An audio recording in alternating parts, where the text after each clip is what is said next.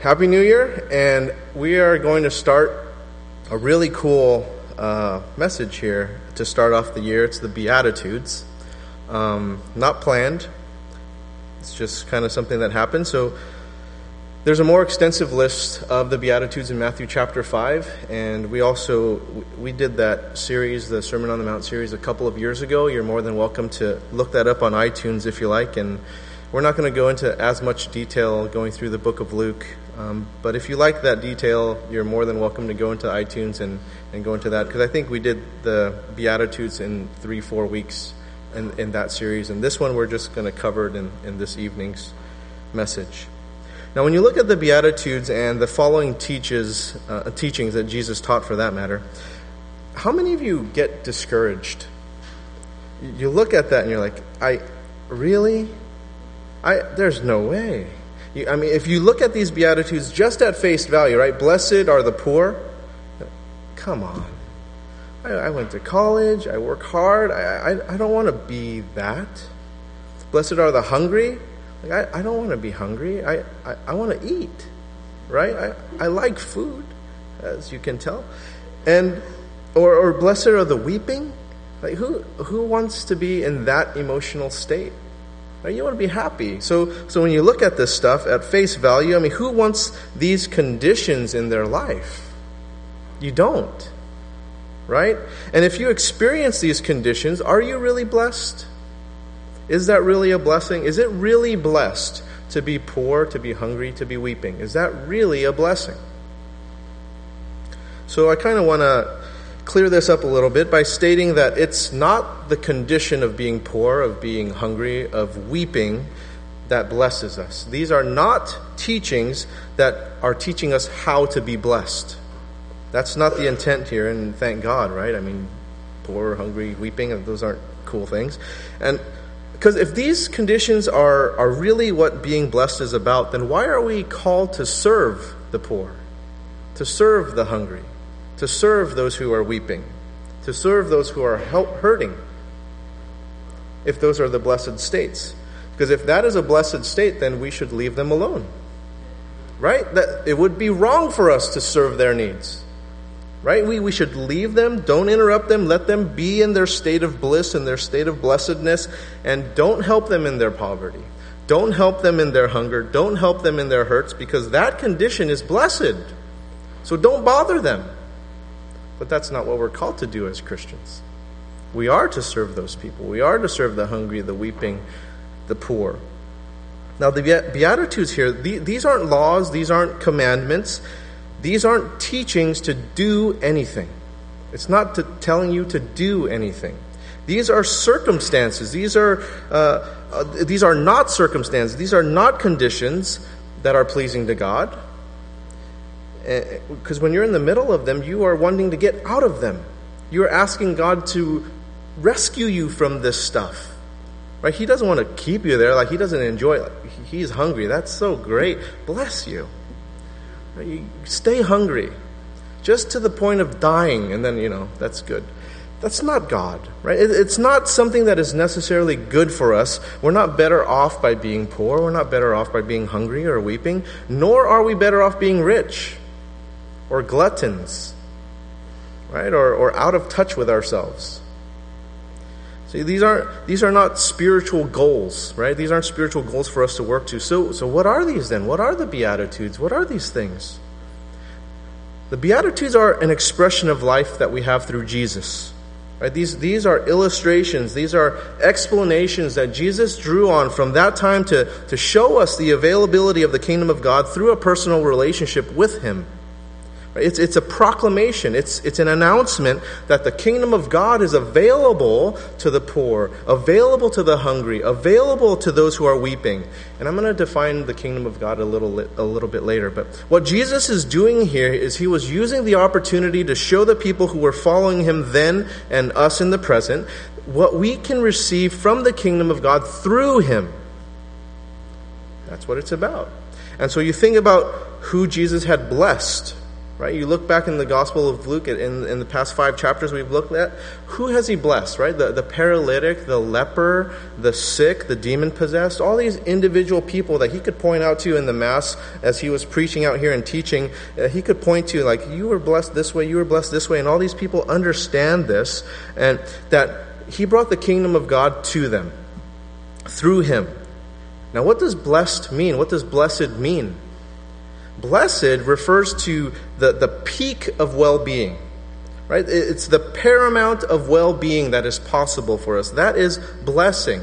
And how God defines blessedness and how people define blessedness, they, they might be different at times. Right? And a lot of things we, we think are blessed or are best in our eyes are actually not the best in God's eyes. And many of the things we regard as cursed or last are actually blessed and first in the eyes of God. And so that's what the Beatitudes are. The Beatitudes are a, a list of human lasts. The human last who, by the grace of Jesus, becomes God's first. And that's what the Beatitudes are. The Beatitudes point out and, and they prove that in Jesus, the reign of God is present in our life circumstances that, that look beyond hope, that, that look that I, I can't get out of this. I can't get out of poverty. I can't get out of hunger. I can't get out of weeping. But you're still blessed by God. Now let's take a, a start at, at, verse 20 here, and we'll also clear up uh, what poor means. And he lifted up his eyes on his disciples and said, Blessed are you who are poor, for yours is the kingdom of God. Now you notice that Jesus lifted up his eyes on his disciples. So this teaching, this, this beatitude teaching, this is for disciples. These are, this is for people who follow Jesus. And yes, there are some truths here, but this teaching is directed towards us. Right? It might give comfort to those who don't know Jesus, who don't follow Jesus at all, but the truth and the effects of these truths is, is for us disciples. It's for his disciples. And says, Blessed are you who are poor. Now, in Matthew's gospel account, it, re- it reads this Blessed are the poor in spirit. Now, for those who have just looked at Luke's gospel account and they just look at blessed are the poor, some have taken this to be poor in terms of materially poor being you know possession poor and so some have taken it to the extreme of taking this vow of poverty and to live like this, but this isn't necessarily talking about this. This isn't talking about material wealth. This isn't talking about that. This is talking about spiritual poverty. Being spiritually bankrupt, being destitute of religion. Blessed are you who are poor because the kingdom of God was made available to those who are spiritually impoverished. Right? God offers those who are spiritually broke, who have nothing to offer in terms of gaining entrance into the kingdom of God, He gives them the kingdom of God. Right? That, that, that in spite of that poor spiritual state, Jesus calls them blessed because of the grace of God, because of His grace. And perhaps there are some of you who can call yourself a, a disciple of Jesus, but you feel that you have nothing to offer spiritually you, you don't know if you have any spiritual gifts, you don't know if you have any spiritual talents, or anything to offer spiritually. And you feel little to no spiritual significance. The kingdom of God is for you. It's for you. It's for you even if you have nothing to offer.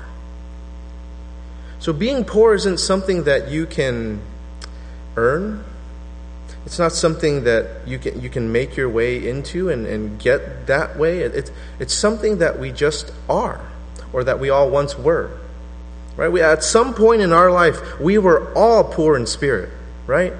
Before we knew Jesus, we were there. But it's despite this condition, despite what's happening in us, despite that spiritual poverty, we have been invited into his kingdom. We've been invited, for the kingdom of God is yours. Right? So, the kingdom of God, what is that? The, this kingdom thing is a very big uh, event at my house right now because I have three girls and, and they all went to go see Tangled. And so we have kingdom and they're all princesses now. So, the kingdom, what is a kingdom? When you just think kingdom, what is it? Kingdom is wherever the king has authority. Right? So in Tangled, they let up all those lanterns and stuff in his kingdom. He can choose to do that. That is his effective will for him to release all those little lanterns in the kingdom. And if you haven't seen the movie, then you don't understand what I'm saying. But if you do, if you saw it, you understand what I'm saying. And so he can do what he wants in his kingdom. Whatever the king wants done in his kingdom, he can do. It's where he can exercise his effective will within the kingdom. But outside of the kingdom, not effective. It's somebody else's kingdom. So you take your home, for instance. In your home, that's your kingdom. You can decorate it the way you want. You can pile up the dishes as long as you want. You can do all sorts of stuff unless you have a queen that doesn't want you to do those things. But but in your kingdom, you can do stuff that you want, right? You can be as neat or as messy or you can you can put certain things in there, you can take certain things out, you can do all this other stuff. You can exercise your effective will unless you invite someone into your home to exercise their will. Unless that person is called a mother-in-law, then it's out the window. But if you do exercise your effective will in somebody else's home without permission, what is that? It's called a crime because it's called trespassing. Right? So your effective will can only be for your kingdom, what your your domain. So the kingdom of God is the span of God's effective will. What God wants done in his kingdom is done. Where, whatever he wants to do, whenever, however, he does it. So in Matthew chapter 6, verse 33, he tells us to seek first the kingdom of God. What does that mean? What does that mean? We are to seek first what God is doing. It's in his kingdom. What is he doing? When is he doing it? How is he doing it? God is working in his kingdom. What is he doing? I need to seek that. Right? And that's for us to seek. In Luke chapter 11, verse 2, Jesus has instructed us to pray, Your kingdom come. What does that mean?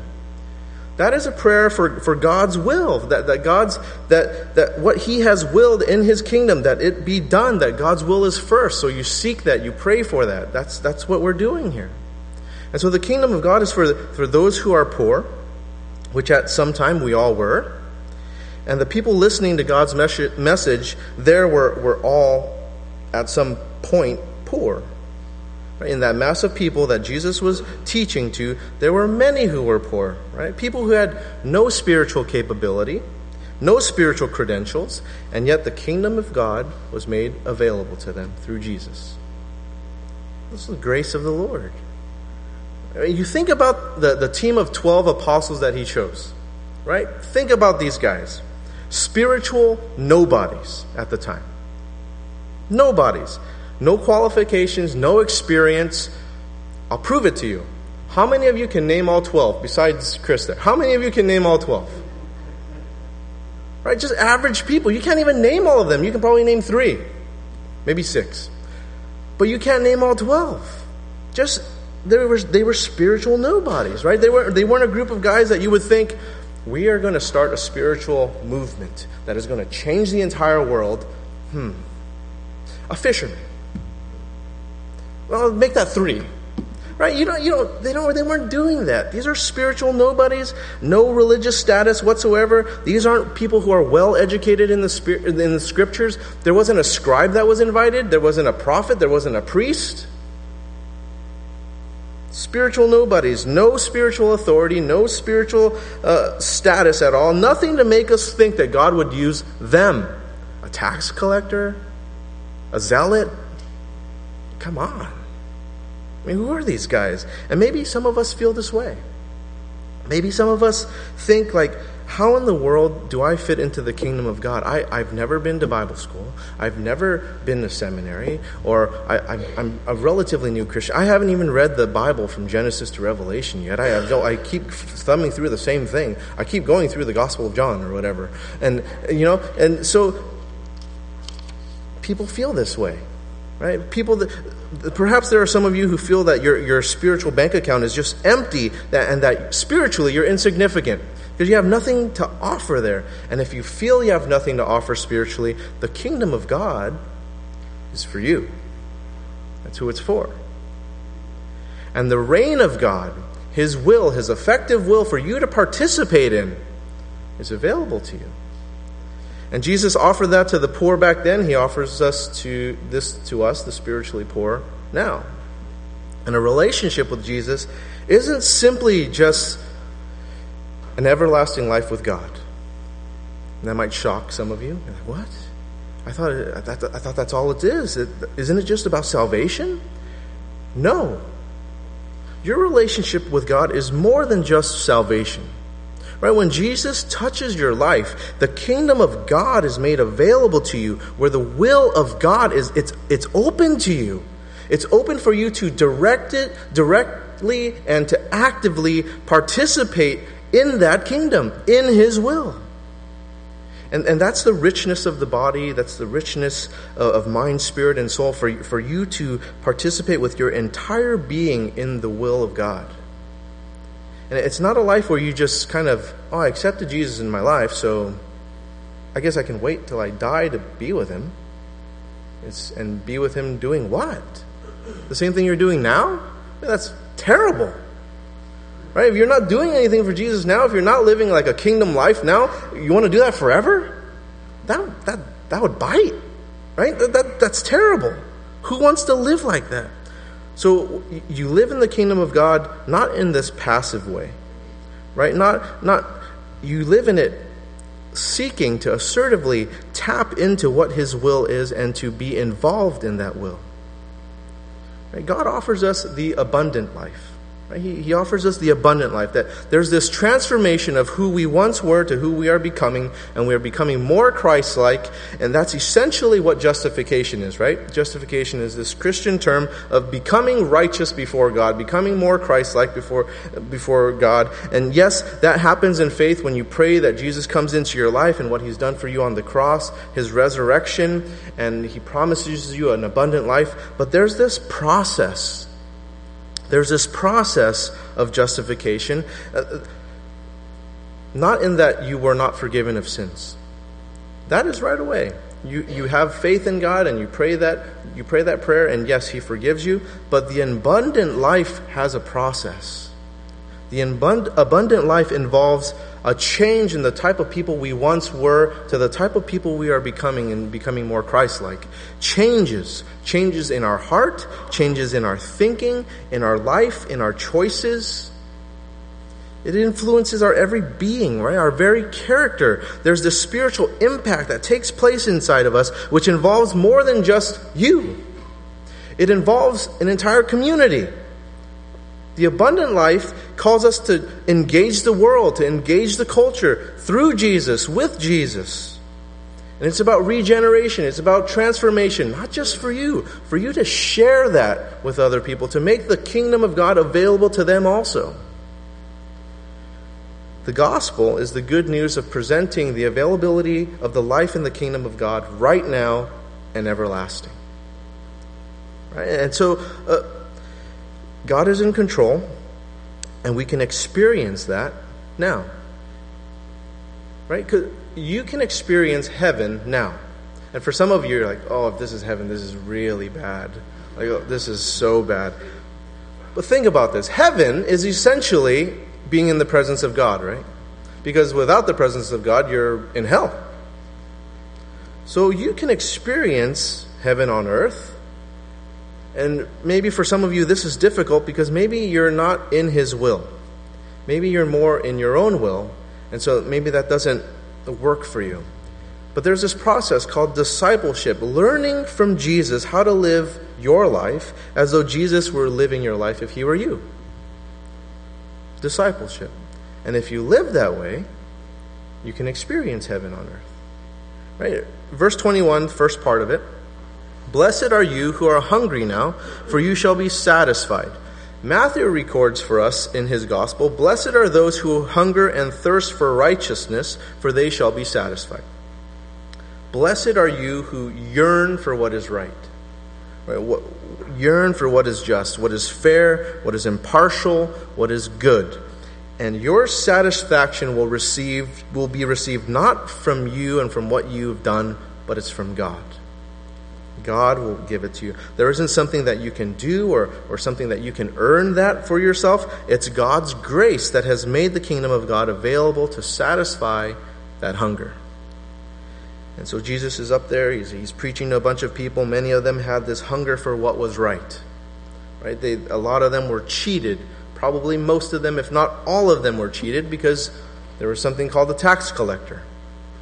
And that person collected for the Roman government, and that person took money from everybody else for himself as well as for his crew because he had to have backup for himself. He had to have a gang that protected all the stuff that he was collecting. So he collected for the Roman government, but he had something for himself, and then he had to give out to the rest of the guys. Right? So so all these people there were affected somehow, were cheated somehow by a tax collector. Someone who took money from them that wasn't really theirs. And so so you see here that that all of these people were cheated in some way. And so you can see many of them how they were surprised when Jesus chooses to go to Levi's house. And it's not to buy a pair of jeans or something, it's to go eat, to have a great feast, it says. Right? And so, so you can see these people like, what? That guy, he cheated me out of money. Why is Jesus going over to his house to eat?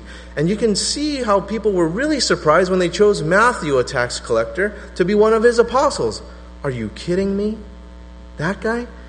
He's taken money from me. He's cheated me. And so, how many of them weren't given a fair shake because of their ethnicity or of their citizenship or whatever? For instance, if you weren't Roman, you didn't get the preferential treatment uh, as a Roman guy would, right? Remember Paul? He gets beat up, and he says, By the way, I'm Roman. And those guys are like, Oh man, we're, we're done. He's Roman. Why didn't you say something sooner? Right? And they get really nervous. Why? Because he has rights as a Roman citizen. If it was somebody else, which they thought he was, pummel them, teach them a lesson. And so, so you see all these people that weren't Roman citizens. You talk about Roman soldier brutality, right? They, they got it. They weren't given a preferential treatment. And so, how many of those people in those days didn't have enough money? or they didn't have, uh, they weren't from the right part of town, they were a Samaritan. And they weren't given the time of day. Jesus assured his followers, his disciples, that God was going to make everything all right. Things were going to turn out all right. He gave them hope that they would be satisfied. No matter what your ethnicity, no matter how much money you have, no matter your citizenship, no matter all this stuff, things will be made right. You will be satisfied. And how about those of us who are working towards different social justice issues in our day? where, where we feel so much injustice is going on and we hunger for that justice. We want that justice. We will be satisfied. And there are some of us here who struggle with sin. For those of you who struggle with this continual sin in your life, you can't shake it. You know what the Bible instructs you to do, but you just can't consistently and regular, regularly do what is right the things that you continue sinning in, it, it won't give you that satisfaction, but Jesus promises that He will, and that there is hope for you. The second part of verse 21 Blessed are you who weep now, for you shall laugh. Now, Jesus wasn't encouraging us to be miserable people. He doesn't want you to be sad all the time and on there. And you remember that the Beatitudes are not conditions. Right? They're not conditions, and weeping in this case. The Beatitudes are about the kingdom of God. Now, when we think of people who weep, it's associated with, with deep emotional pain, with deep emotional anguish. It, it's a sign of an intense hurt inside, and sometimes you can't control it. And what, what's, what's a, a deep grieving, that's what it oftentimes produces, is weeping. So, laughter isn't promised by weeping it isn't by weeping, but it is despite it. It's despite it. In that, in that place of hurt that is, that is causing that weeping, the kingdom of God has been opened to you by the grace of Jesus. Jesus opens that up for you.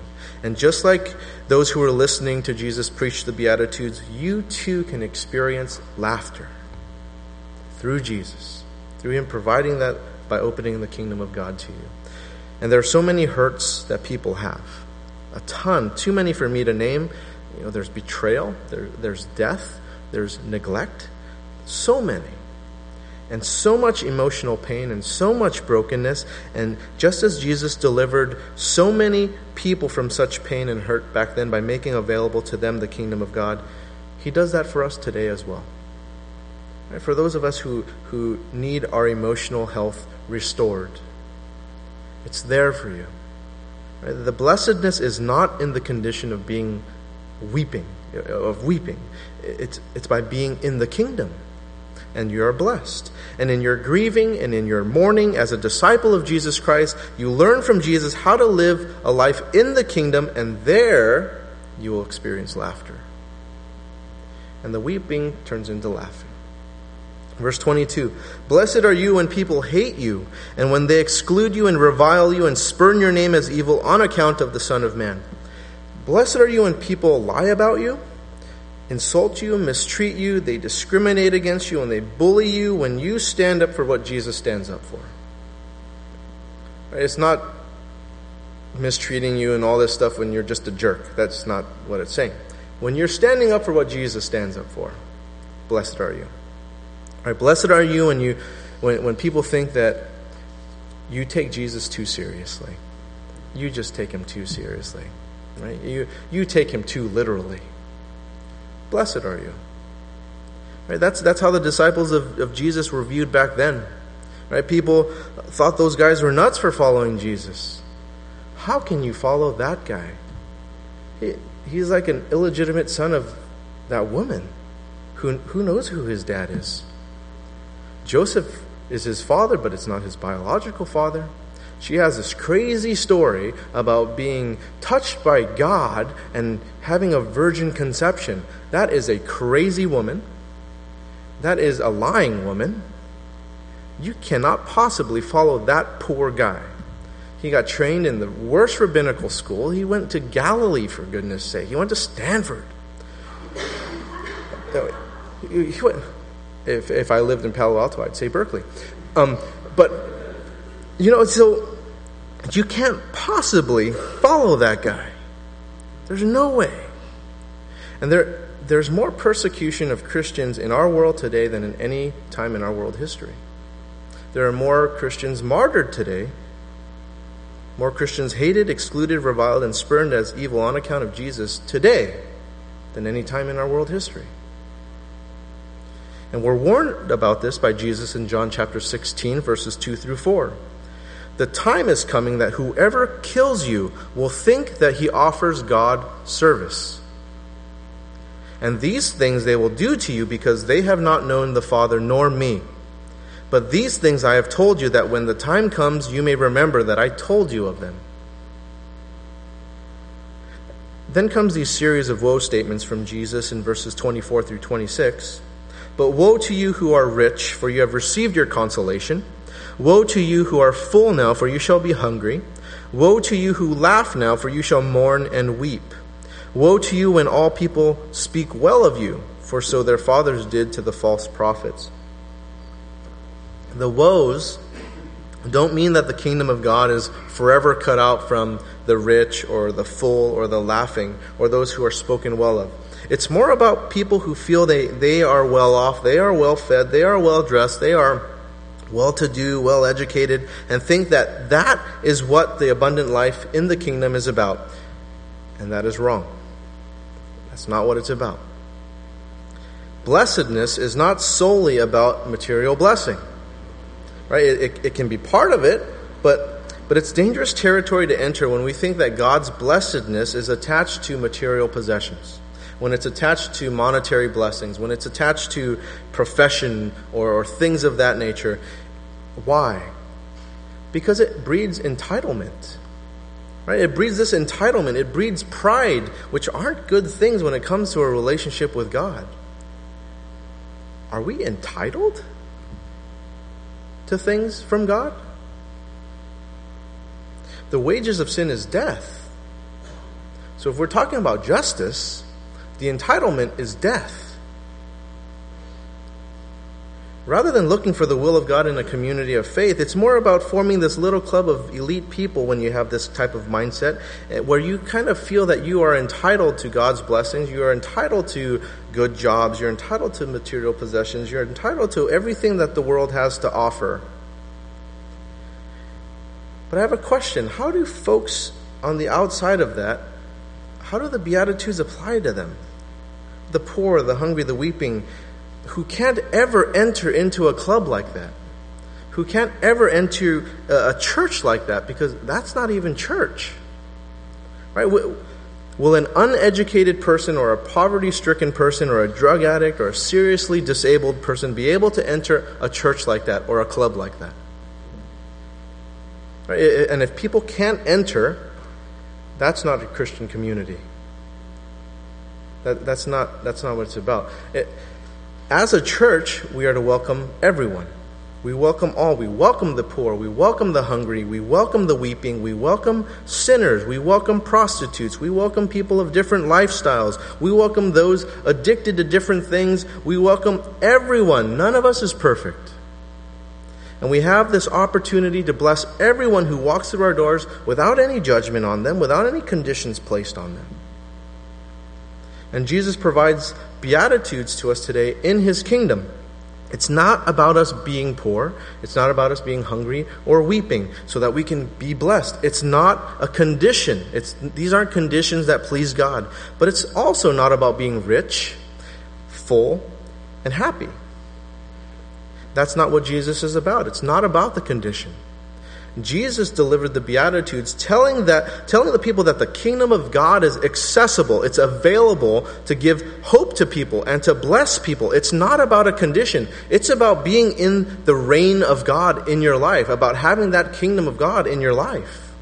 To focus on the condition, to focus on the circumstances, that just cheapens the gospel of the kingdom.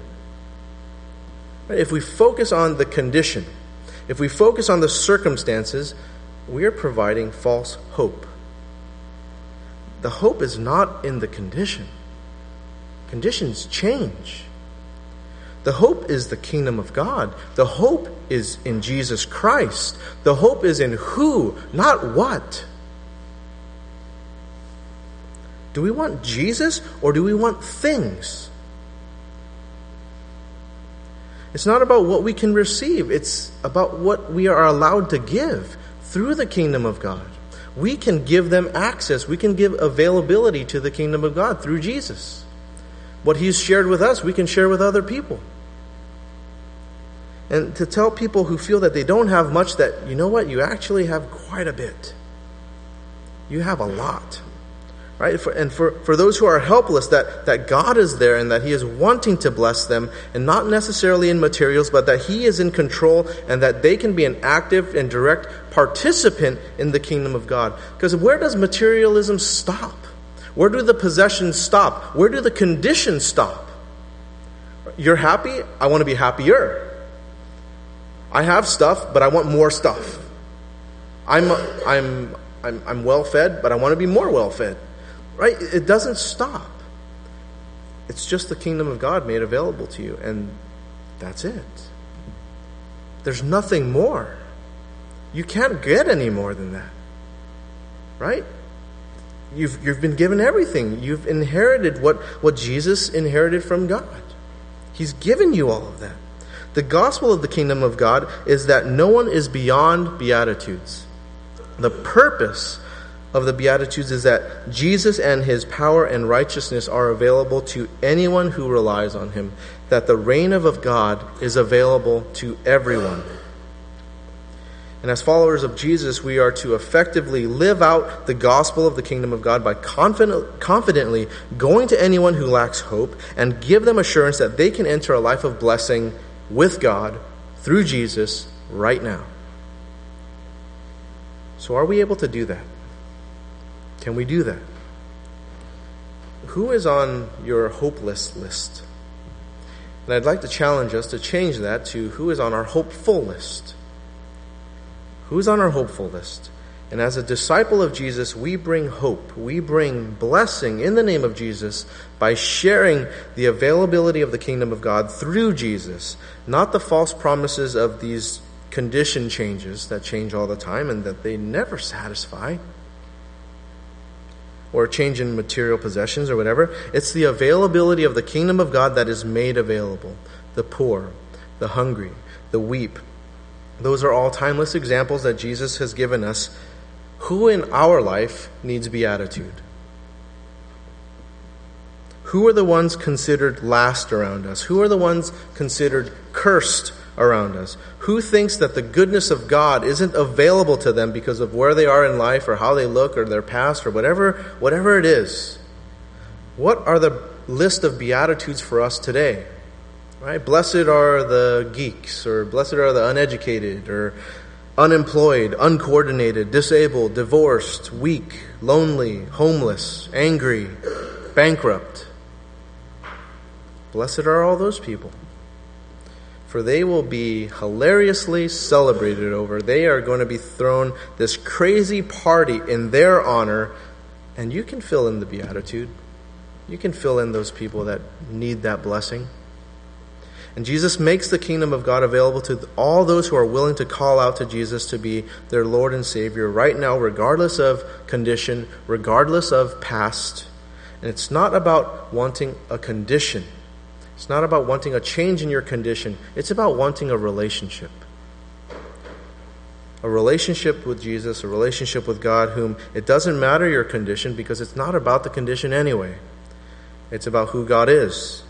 A loving God who can transform you from your deplorable state into something more. And so oftentimes we're, we're just very judgmental as Christians, some worse than others, and we like telling people that they're doing wrong. We like to focus on modifying behaviors and making them change different things so much more than encouraging a relationship with God. So let's take a look at 1 Corinthians chapter 6 verses 9 through 11 because a lot of Christians like to use this as their pointing fingers session, right? So, do you not know that the unrighteous will not inherit the kingdom of God?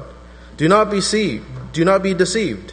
Neither the sexually immoral, nor idolaters, nor adulterers, nor men who practice homosexuality, nor thieves, nor the greedy, nor drunkards, nor revilers, nor swindlers will inherit the kingdom of God. And such were some of you. But you were washed, you were sanctified, you were justified in the name of the Lord Jesus Christ and the Spirit of our God. I'm not going to downplay sin. Sin is serious. But I want to focus more on the hope. Do you see the hope there? And such were some of you, that God can transform, that God can regenerate from sin. You were washed, you were sanctified, you were justified in the name of the Lord Jesus Christ and by the Spirit of our God. All of us are guilty of sin. Some of us have heard and we've accepted the gospel. Some of us have been made righteous over some pretty crazy stuff in our life. We have some crazy stories of how God rescued us. And if Jesus made the kingdom of God open to us, he can make it open to anyone, don't you think? Anyone. So you think of the most terrible sinner you can possibly think of in your head. And for me, um, I, you can probably think of one that's worse, but my mind right now is focused on an intern trip that is going to the Philippines where we're going to be partnering with this organization called PTI and then another one called IJM, International Justice Mission, and we're going to be working with sexually trafficked kids. So for me, it's the kidnapper who kidnaps the kid, gang rapes them, and puts them out to work and enslaves them to be a sexual slave. I cannot think of a worse person. But God even blesses them. That's hard for me to understand. But he God chooses to open the kingdom of God to them. That's tough for me. I'd rather they just go to hell. Thank God I'm not God. That's not Christianity. We're Christianity where the most terrible people in the world can be transformed and regenerated into disciples of Jesus. You look at the Apostle Paul. persecuted Christians, was responsible for Stephen's death. What did God do with him? He's the Apostle Paul, wrote a lot of the Bible. Amazing, right? He wrote he even wrote Colossians chapter 3 verses 9 through 11 where it reads, "Do not lie to one another, seeing that you have put off the old self with its practices and have put on the new self, which is being renewed in knowledge after the image of its creator." Here there is not Greek and Jew, circumcised and uncircumcised, barbarian, Scythian, slave, free, but Christ is in all and in all. And I bring this up because Paul brings up Scythian in verse 11. Do any of you guys know who the Scythians were? And do you notice that Paul writes barbarians and then Scythian? And you look at the other stuff that he's writing there, right? Greek, Jew, circumcised, uncircumcised, barbarian, Scythian. These guys are an extreme of barbarianism. They are the barbarian of the barbarian right? And you read this that Paul even gives them their own category. Herodotus records for us that they scalped and they sometimes flayed their enemies and they drank their blood. And the way that they did that was they made their skull their cup and they drank their blood.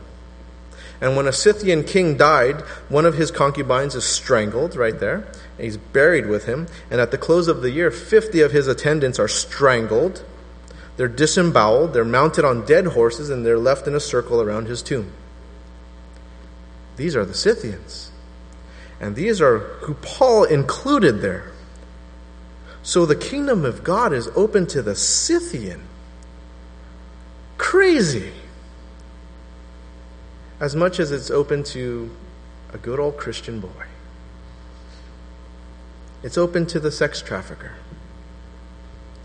even though it bothers some of us. But that's where the kingdom of God it's open to everybody.